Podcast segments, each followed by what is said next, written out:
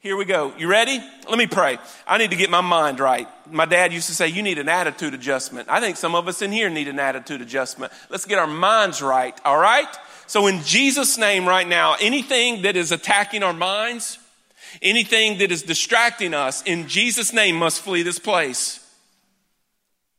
There's a freedom in this place, Satan, that you can't even touch. Satan, you have lost. We are victorious and we're celebrating. Just because the music stopped doesn't mean that we've stopped celebrating. We're celebrating in this place this morning. In Jesus' name. And all of God's people said, Amen. Amen. That's old school, but I like doing that once in a while. Here is the prophetic. And it comes from a Paul's writing. This man by the name of Paul wrote this to a group of people in Philippians. Just happens to be my favorite book in the Bible. Today we're going to be looking at chapter two, but for this morning to prophesy over you, it comes from the sixth verse. Being confident of this, that he who began a good work in you will carry it on to completion until the day of Christ Jesus. And the Lord, as I was preparing this week, took me to this very verse and said, There are some men and women in this room who are on the verge of quitting. You're getting ready to stop. You're getting ready to give up. You're getting ready to try to do something else. And the Lord wanted me to tell you, remind you of a promise that was written hundreds and hundreds and hundreds of years ago. Don't stop. Don't give up. The attitude that you have right now is not what the Father desires. God and His children, He did not create a bunch of quitters. You are victorious and you are going to see the fruit of what God is doing in your life. So don't stop and don't quit and do not think that you're a failure just because it hasn't turned out like you planned it. Let me read this again. God is going to bring everything to completion. Do you understand that? God has a plan, and that plan is going to play in what we're going to talk about here in just a second. But God is going to bring to completion the good work that He has started in you. And my friends, you can take that to the bank. That's not a church service. That is not something coming from a preacher. That is from a promise from our Father. He has started a good work in you. And my friends, He's going to bring it to completion. Amen? All right, here's how we're starting this morning. I told you a little bit of what we're talking about. I want to remind you of something that I said last Sunday. Last Sunday, I talked about our minds and the way we think. And I posed just three simple questions, so simple that you can remember them. I, I, know that Pastor Andy and I were even talking about them this week, and him and his worship team, as they led on Thursday night practice, he even started talking about these. Three things, very simple. And I posed these questions Why do you think the way that you think? Have you ever stopped to think about why you think the way you think? And the second one was, what is occupying the space of our minds? That's a big one. Like, if you ever do an inventory, if you ever stop long enough to do an inventory of what is occupying the space of your mind, I would almost like to stop the service here and just have open dialogue. R rated, you name it. Get the kids over there in the kids' wing and let's get real. That scares some of you to death. I mean, ship the kids, and even if you're an adult and you're just tender, ship you out. I don't know where you're going. But it's 2017, and we got chaos all around us, and the enemy is loving it. That's not what the Father has planned. And a lot of the chaos is coming because we're trying to conceal everything that's going on in our lives. And what it is, it's like a cancer that's eating us apart. I mean, it's literally eating us apart. And so I'm going to just stop there and move to the next one, but I want to just say it one more time. What is occupying the space of your mind? If I hung out with you probably for 30 minutes, I could find out.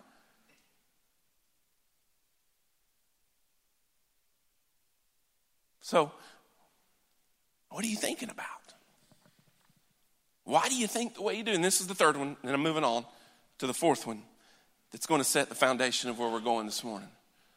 The third question I posed last week was like, who is actually influencing your thoughts? Who is it?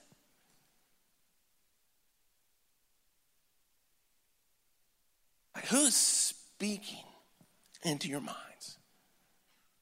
I'm going to share one of mine. So,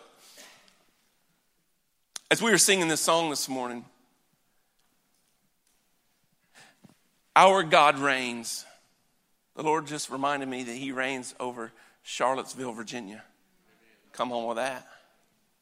He reigns over them. And as I was thinking that, as the Lord was speaking, one of my intercessors who is in this very circle, who prays a lot with me, had a vision a couple of weeks ago, probably a month ago now. And he said, Scott, this is what I see happening in the spiritual realm right now. Is that you, Scott, are like the coach in the locker room. And you're not yelling and trying to pump up your, your team but there is literally an army of angels that are gathering around you. And all they are doing is just waiting for you to give them the next order. But he went into detail of what this picture looked like. He said, Scott, you were the coach in the locker room, but all of the angels that were around you were so massive and big that they had to kneel down to even hear your voice. He said, Scott, you have an army of angels around you. And they're just waiting for you to ask them to send them. And so as I was over here, I just said, God, would you just send the army of angels to Charlottesville, Virginia? In the name of Jesus, rain down over that community. And so our God reigns over Charlottesville, Virginia.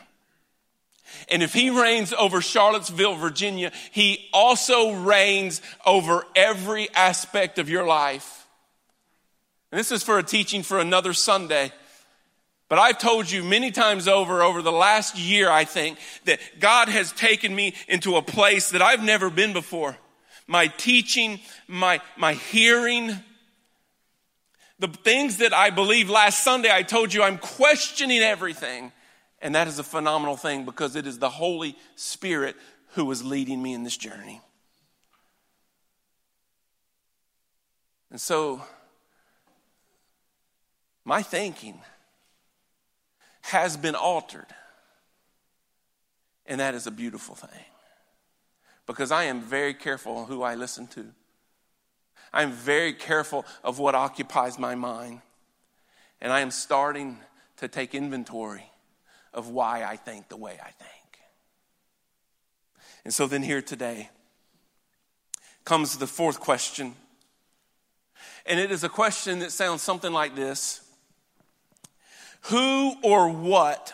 Who slash what? Who or what is setting the standard for your normal?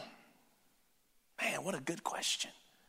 And that's not arrogance when I say that, that is straight from the Holy Spirit. Who or what is setting the plumb line for normal in your life? So you could almost phrase it like this Says who? Who says that your bank account should have this amount of money in it. Who says?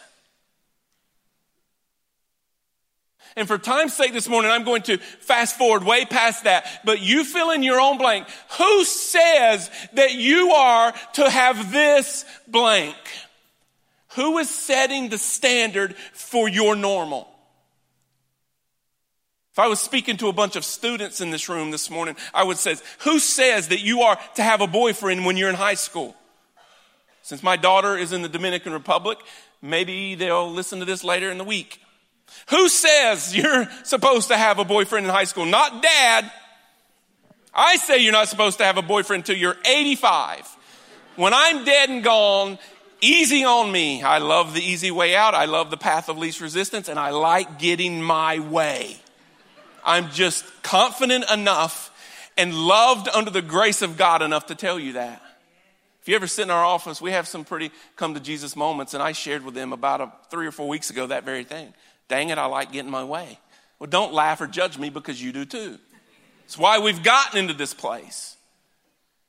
But the fourth question, where we're going to lay the foundation for the next 30 minutes, and you can look at the clock, that means we're going to be here till about 10, 15 or so.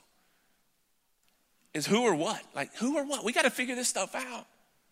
Who or what is setting the standard of your normal? I believe that we as Christ followers, those who are even pursuing knowing Jesus, we can think this way. You know why I know that we can think this way? Go back to what I said last week. This passage of scripture that has blown, should blow our minds. Is that there's not a person in here who is weak minded. There is not a person in here who does not, if you love Jesus Christ, does not have the mind of Christ. Look at it, 1 Corinthians chapter 2, verse 16. It says that, hey, you have the mind of Christ. And if that's true, that if I have the mind of Christ because of Jesus, what he did for me, newsflash, he also did it for you. And if I can have the mind of Christ through Jesus, that means that you can have the mind of Christ through Jesus as well. And if that is true, that then means that you and I even though we may smell different, look different, sound different, have a different past, a different background, different way of coming up, you and I can think alike. But do we see that anywhere in our society? Seriously, do we see a large group of people, and I'm talking just Christians, Look at the Baptist church, the Methodist church, the Wesleyan church, the Episcopalian church, the Presbyterian church, and that's about all the churches I know. But look at the different ways of thinking. But if we have the mind of Christ, should a brother and a sister, no matter what the background, we should think alike. But I don't see any evidence of that anywhere until today. And in this place. It begins now, my friends. We are going to think alike. Now, you may like pepperoni pizza tomorrow night. At what time at the packing party? Six o'clock. I'm going to go with a Hawaiian from Sir Pizza. I may bring my own. You can judge me, but my pizza will be better than yours. You may like chocolate ice cream. We're not having ice cream tomorrow night, are we? But that would be a good idea. And because I get what I want, I want ice cream tomorrow night. You may like chocolate ice cream. I may like vanilla ice cream. That's not the kind of thinking that I'm talking about. That is preference. I know some of you, I'm, I'm one of them. We have meetings every Monday afternoon. Man, the music was a little loud today, wasn't it? But it was good. I prefer it at 98 dBs. Well, the guys back there who are running it, they prefer it 148 million dBs, right? but guess what? It's preference.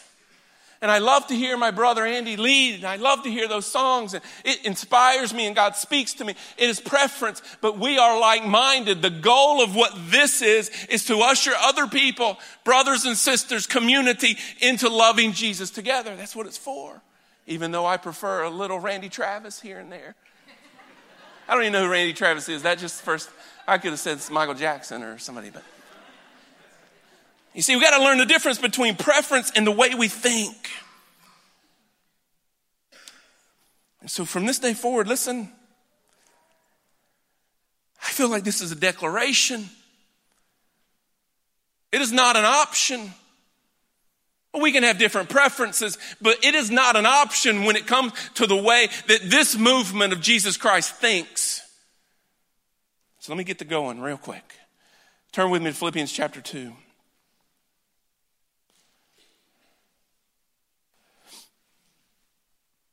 It's the first chapter, second chapter, first verse.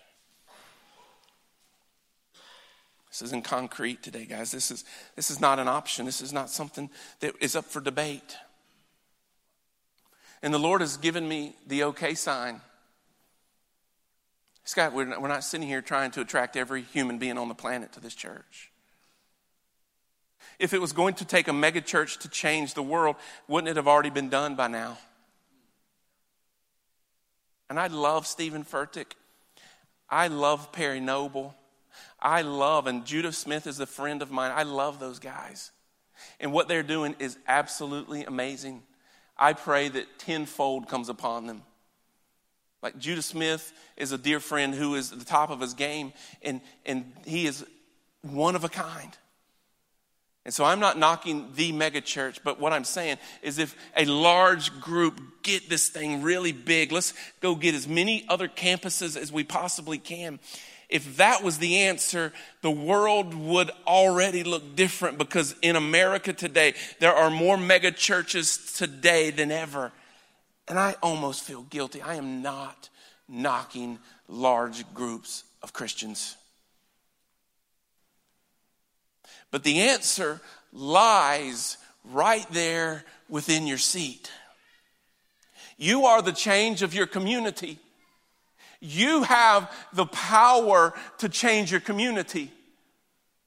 We've just not had it released or championed because the way that we think has got to be not only hoping that my situation or circumstances change, but if we truly are going to think with the mind of Christ, we have to start thinking about our city, our community, and future generations.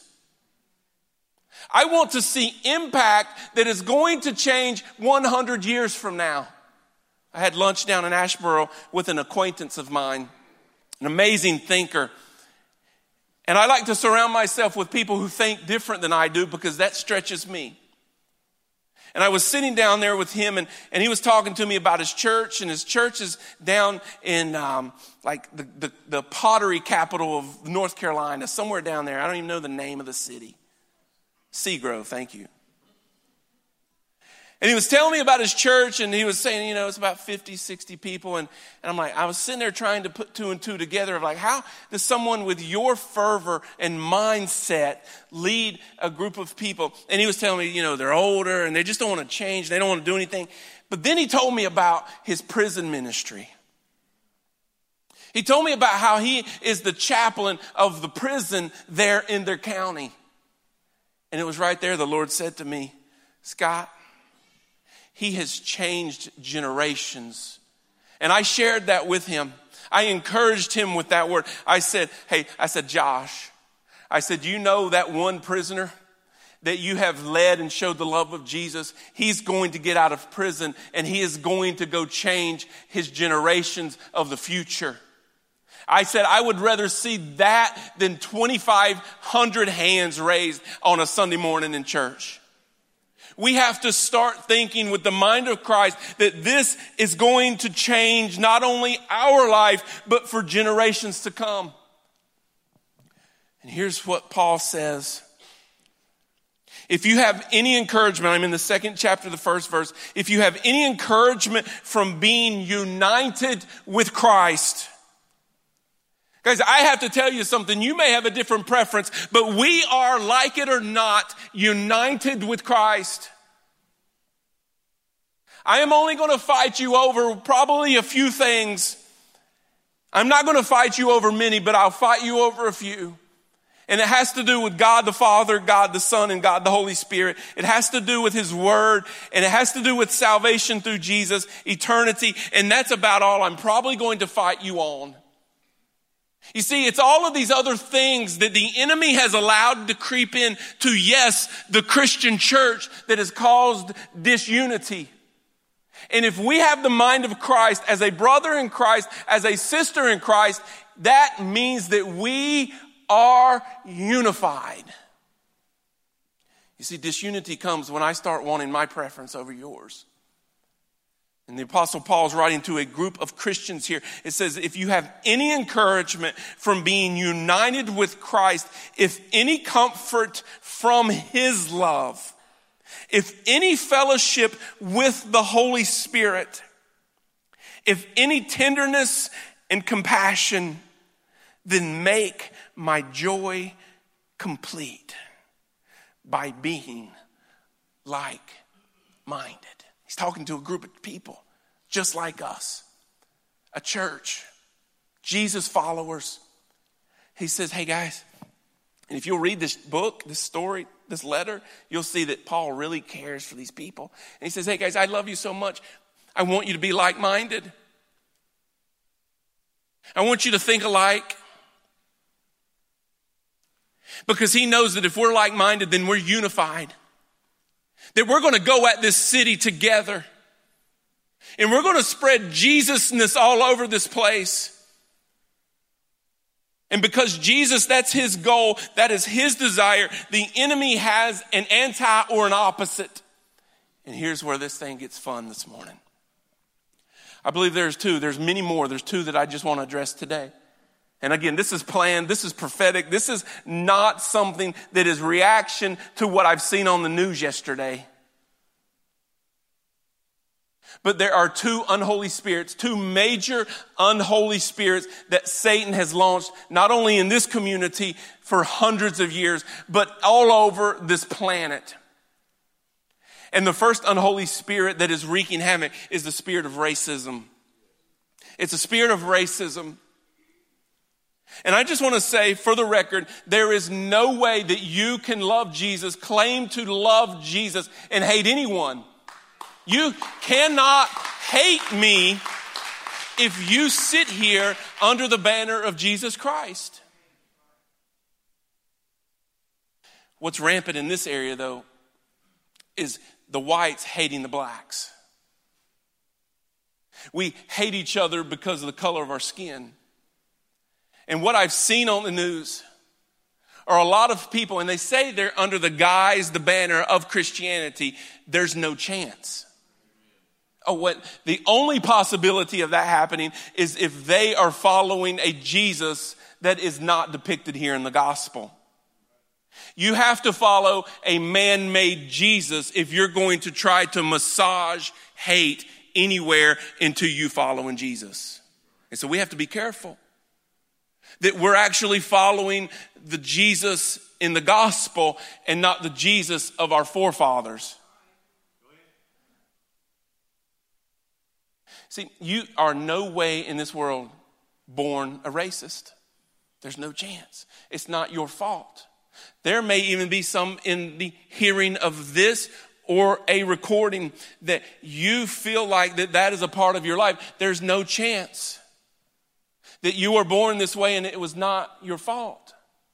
But here's how it happens is that there is a way of thinking that just gets passed down from a forefather to a great great grandfather to a great grandfather to a grandfather to a father, and then poof, I have adopted their way of thinking. Go back to the first three questions that I asked. Why do you think the way you do? Who are you allowing to give your space thought? Who are you allowing to influence you? What are you thinking?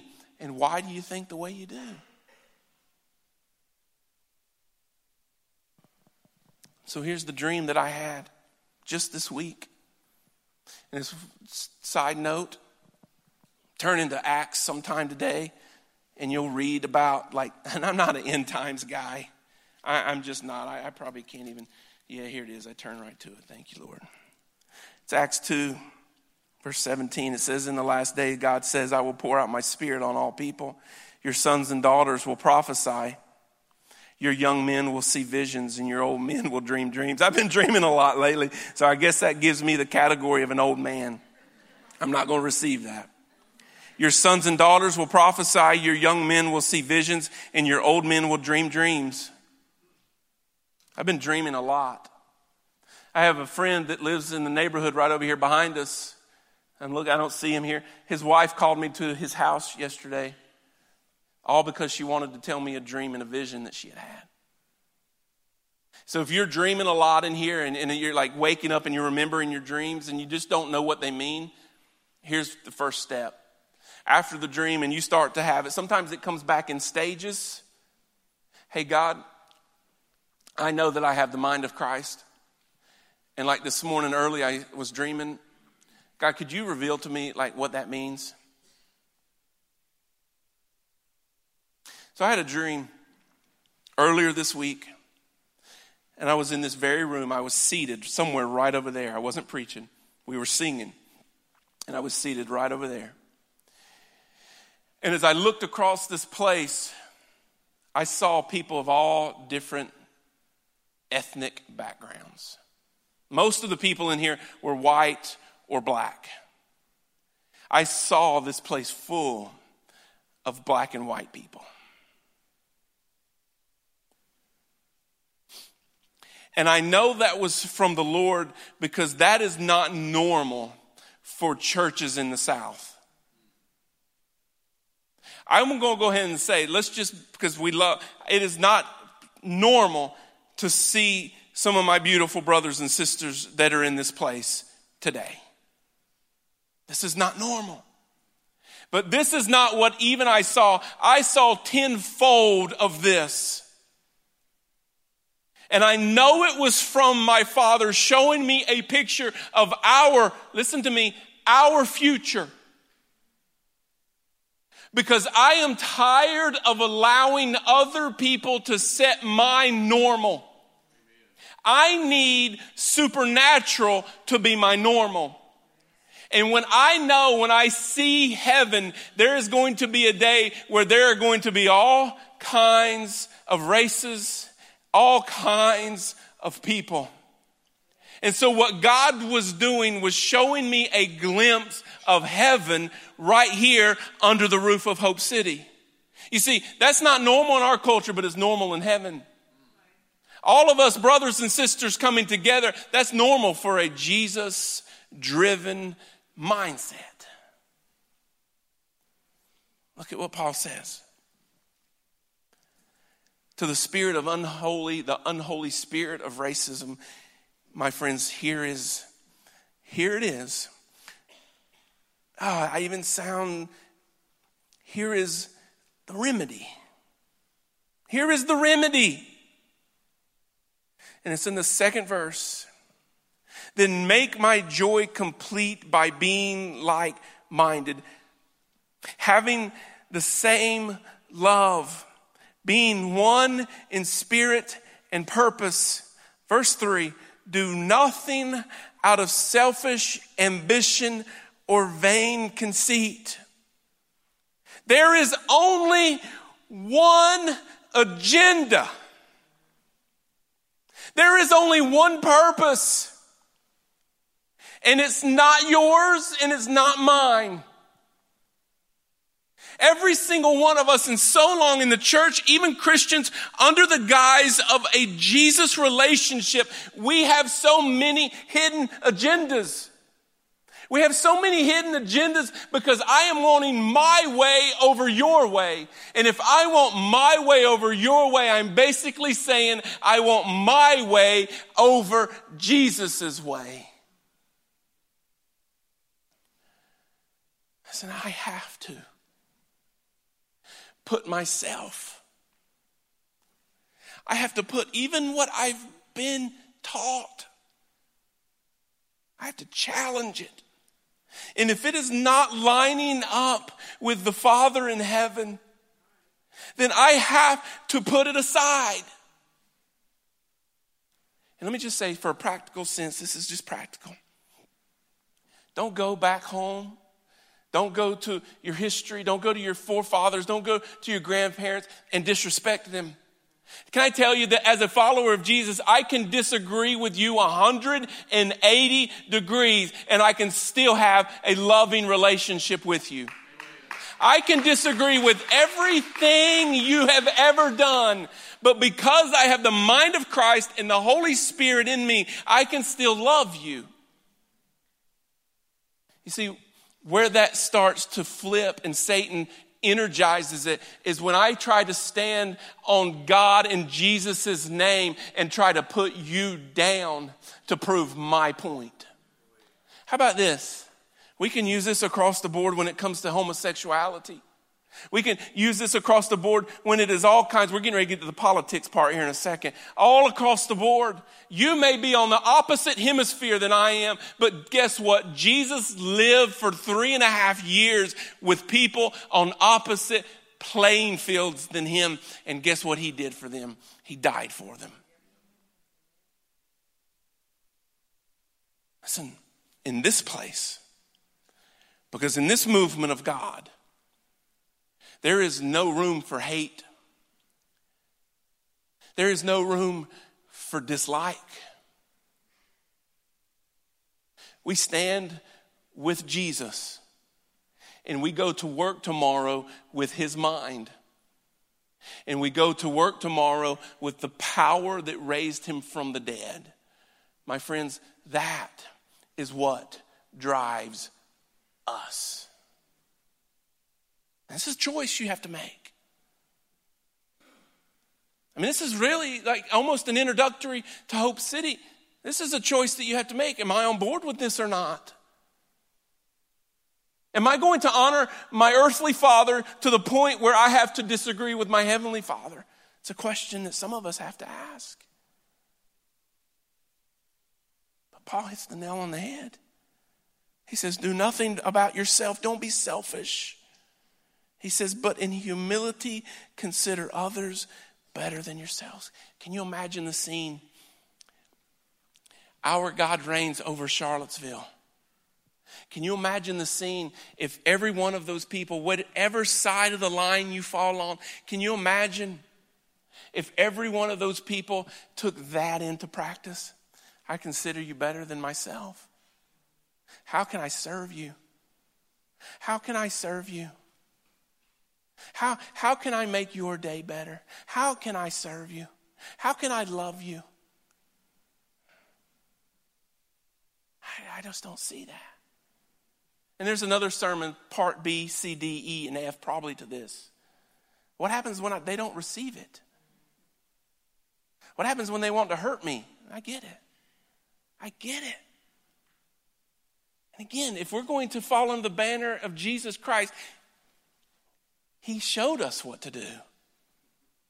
And I know it's not a popular one, but just a real quick one. It says that we've got to learn to turn the other cheek.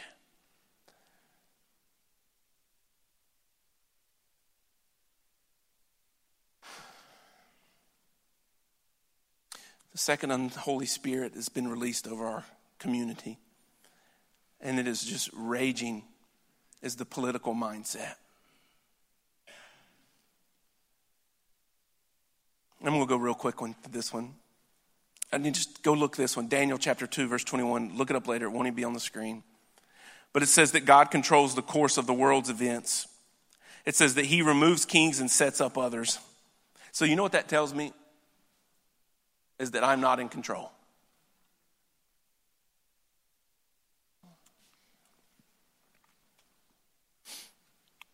Hmm. If you've been watching any of the news in between the racism that is being fueled by so many people who look like they just want chaos to control. If you've ever watched long enough from what's going on in Charlottesville this past week, you'll, you'll get eventually over here to what's going on in North Korea. And that doesn't scare me. Not at all. Not at all. We should not be scared. Here's what we should do. Because I told you earlier that I am very careful on who I allow to influence my thinking. I want to read you a quote from someone who I am allowing to influence my thinking. And listen to what they said. And I quote Take a moment to pray for prophetic dreams that will bring radical salvation to Kim Jong un. I guess that's how you say it. He cannot escape the pursuit of the Holy Spirit.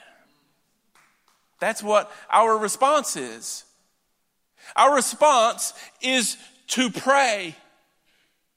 In all of these situations, whether it is the, the, the disgust of hatred or it is the threat of annihilation, Our response is to pray, and immediately some people probably think, well, that is such a passive answer. No, praying is the most powerful thing you and I will ever do. I will tell you that it is very scary when God starts answering your prayers. You want to talk about power, you hold the power that raised a dead man to life inside of you. It is the Holy Spirit inside of you that talks to God the Creator and Jesus Christ our Savior on our behalf. It is a scary thing when you start praying and the Father starts answering. And so, someone who influences me says that we should pray not only for North Korea, but its leaders, that they would have a radical encounter with Jesus Christ. Guys, that's a different way of thinking, right? But we should think different because we have the mind of Christ going on.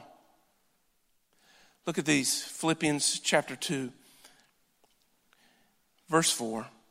Each of you should look not only to your own interests, but also the interests of others. Verse 5. Oh. Verse 5 says, and I, I sometimes don't like this passage. It says, Your attitude. While you're shopping in Walmart, your attitude Just letting that one sit there. I like that. Your attitude should be the same as that of Christ Jesus.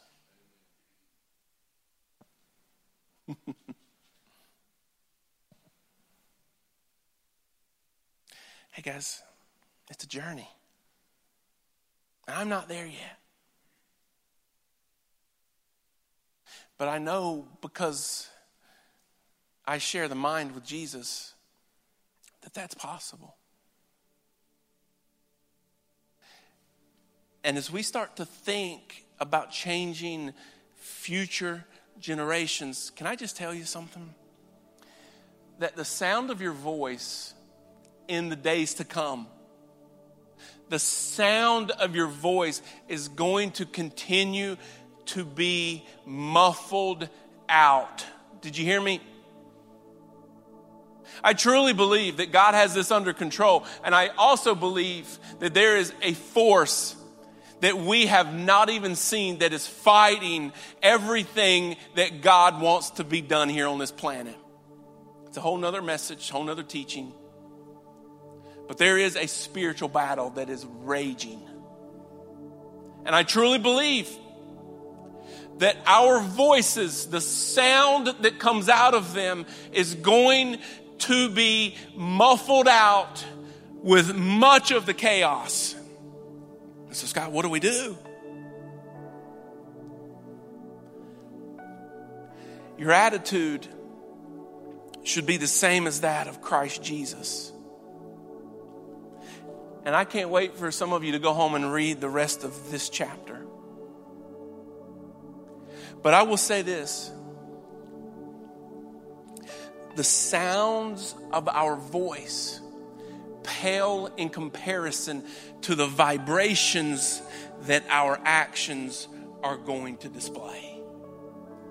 Our actions are going to be way more impactful and vibrant than anything a pastor could ever say. Because there's going to be people like you and you and all of you guys who walk out into this community and you act like you believe what I just said.